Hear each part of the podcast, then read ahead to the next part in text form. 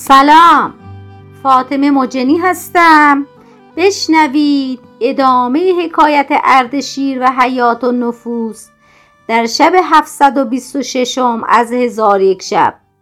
گفت ای ملک جوانبخت شیخ چون آن زرها بدید عقلش بپرید و در پای وزیر افتاده او را و پسر او را دعا کرد. چون ایشان از نزد باغبان بازگشتن باغبان گفت فردا در انتظار شما خواهم بود. پس چون فردا شد وزیر بنایان حاضر آورد. به سوی باغ برد. باغبان را چون چشم بر وی افتاد فرهناک شد. آنگاه وزیر قیمت موته و مزد عمله امارت قصر را بداد. بنایان قصر را تعمیر کرده سپید نمودند در حال وزیر نقاشان خواسته. به ایشان گفت به سخن من گوش دارید و قصد مرا بدانید که مرا باقی بود مانند همین باغ. شبی از شبها در خواب دیدم که در آن باغ سیادی دام نهاده و دانه ریخته و به کمین نشسته.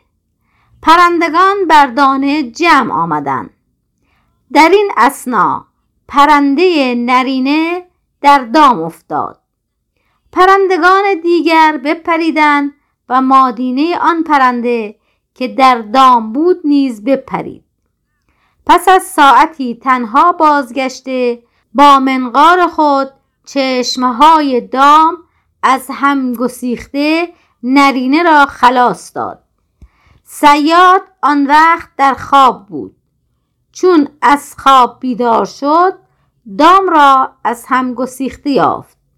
دام به اصلاح آورده دوباره بگسترد و دانه بریخت و دورتر از دام بنشست. آنگاه پرندگان بر دام گرد آمدند و همان نرینه و مادینه در میان پرندگان بودند. آنگاه پرنده مادینه در دام افتاد. پرندگان دیگر برمیدند و برفتند نرینه نیز برفت و باز نگشت. پس از آن سیاد برخواسته پرنده مادینه بگرفت و بکشت. و اما پرنده نرینه را وقتی که از آن مکان بپرید شاهبازی در رو بود و او را بدرید و خون او را بنوشید. از شما همی خواهم که صورت این خواب را بدین سان که گفتم به دیوار این قصر نقش کنید. وقتی این کار کردید و مرا پسند افتاد به شما انعام دهم و خاطر شما را زیاده بر اجرت خورسند سازم. چون نقاشان سخن او بشنیدن در نگاشتن صورت خواب احتمام کردند. تا کار به نهایت رسیده و وزیر را آگاه کردند. وزیر صورت خواب را دید بدان سان است که به نقاشان گفته بود. نقاشان را انعام بزرگ داد. پس از آن ملک زاده به عادت موهود در باغ بگشود و به قصر درآمد.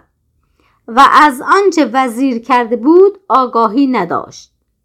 چون صورت باغ و صورت سیاد و دام و صورت پرندگان و آن پرنده نرینه را در چنگال شاهین بدید که شاهین او را کشته است عقل او حیران شد و به سوی وزیر بازگشته به او گفت ای وزیر امروز چیزی عجیب دیدم وزیر گفت چه دیده ای؟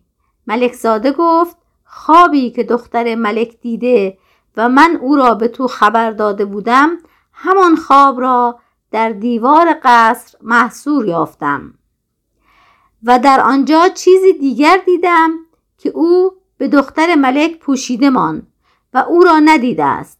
وزیر گفت آنچه بود؟ ملک زاده گفت پرنده نرینه را دیدم که چون او از مادینه قایب شد شاهینی او را گرفته و سبب بازنگشتن او همانا این بوده است.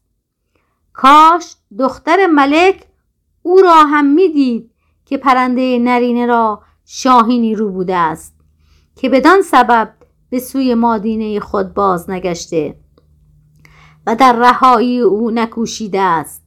وزیر گفت ای ملک زاده به خدا سوگند این از عجایب روزگار است.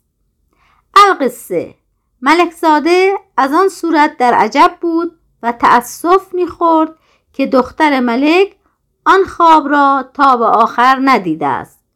و با خود می گفت کاش دختر ملک این خواب را تا به آخر دیده بود یا اینکه دوباره این خواب را ببیند. وزیر به ملک زاده گفت تو از من پرسیدی که سبب تعمیر این قصر چیست؟ و من با تو گفتم که به زودی نتیجه تعمیر بر تو آشکار شود و اکنون او بر تو آشکار شد که من این تدبیر کردم و صورتگران را من گفتم که این خواب تصویر کنند و پرنده نرینه را در چنگال شاهین قرار دهند که چون دختر ملک به قصد درآید و صورت این خواب ببیند و نرینه را در چنگال شاهین یابد از ناخوش داشتن مردان بازگردد. چون ملک زاده این سخن بشنید دستهای وزیر ببوسید و به او گفت به خدا سوگند اگر به مقصود خود برسم و خرسند بازگردم ملک را از تدبیرهای تو آگاه کنم تا به قدر و منزلت تو بیافزاید وزیر نیز جبین او ببوسید و با یکدیگر نزد باغبان شدند و به او گفتند قصر را ببین که نیکو گشته. شیخ باغبان گفت همه اینها از احسان شما بدینسان گشت. القصه ملک زاده از آن شیخ نمی برید و پیوسته بر او آمد و شد می کرد. وزیر و ملک زاده را کار به دینجا رسید. و اما حیات و نفوس چون مراسله و کتاب از او بریده شد و عجوز از او قایت گشت فرحی سخت او را روی داد و چنان دانست که آن پسر به سوی شهر خیش سفر کرده. چون روزی چند بگذشت طبقی سرپوشیده از سوی پدر در نزد حیات و نفوس حاضر کردند. چون سر طبق بگشود میوه نورسیده در طبق پدید آمد.